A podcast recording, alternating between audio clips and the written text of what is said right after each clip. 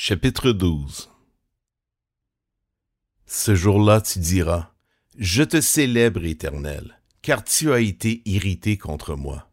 Ta colère s'est détournée et tu m'as consolé. Dieu est mon sauveur. Je serai plein de confiance et je n'aurai plus peur, car l'Éternel, oui, l'Éternel est ma force et le sujet de mes louanges. C'est lui qui m'a sauvé.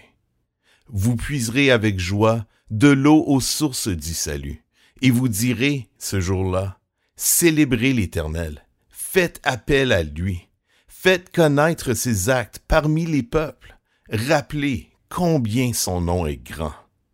Chantez l'Éternel, car il a fait des choses magnifiques. Qu'on les fasse connaître sur toute la terre.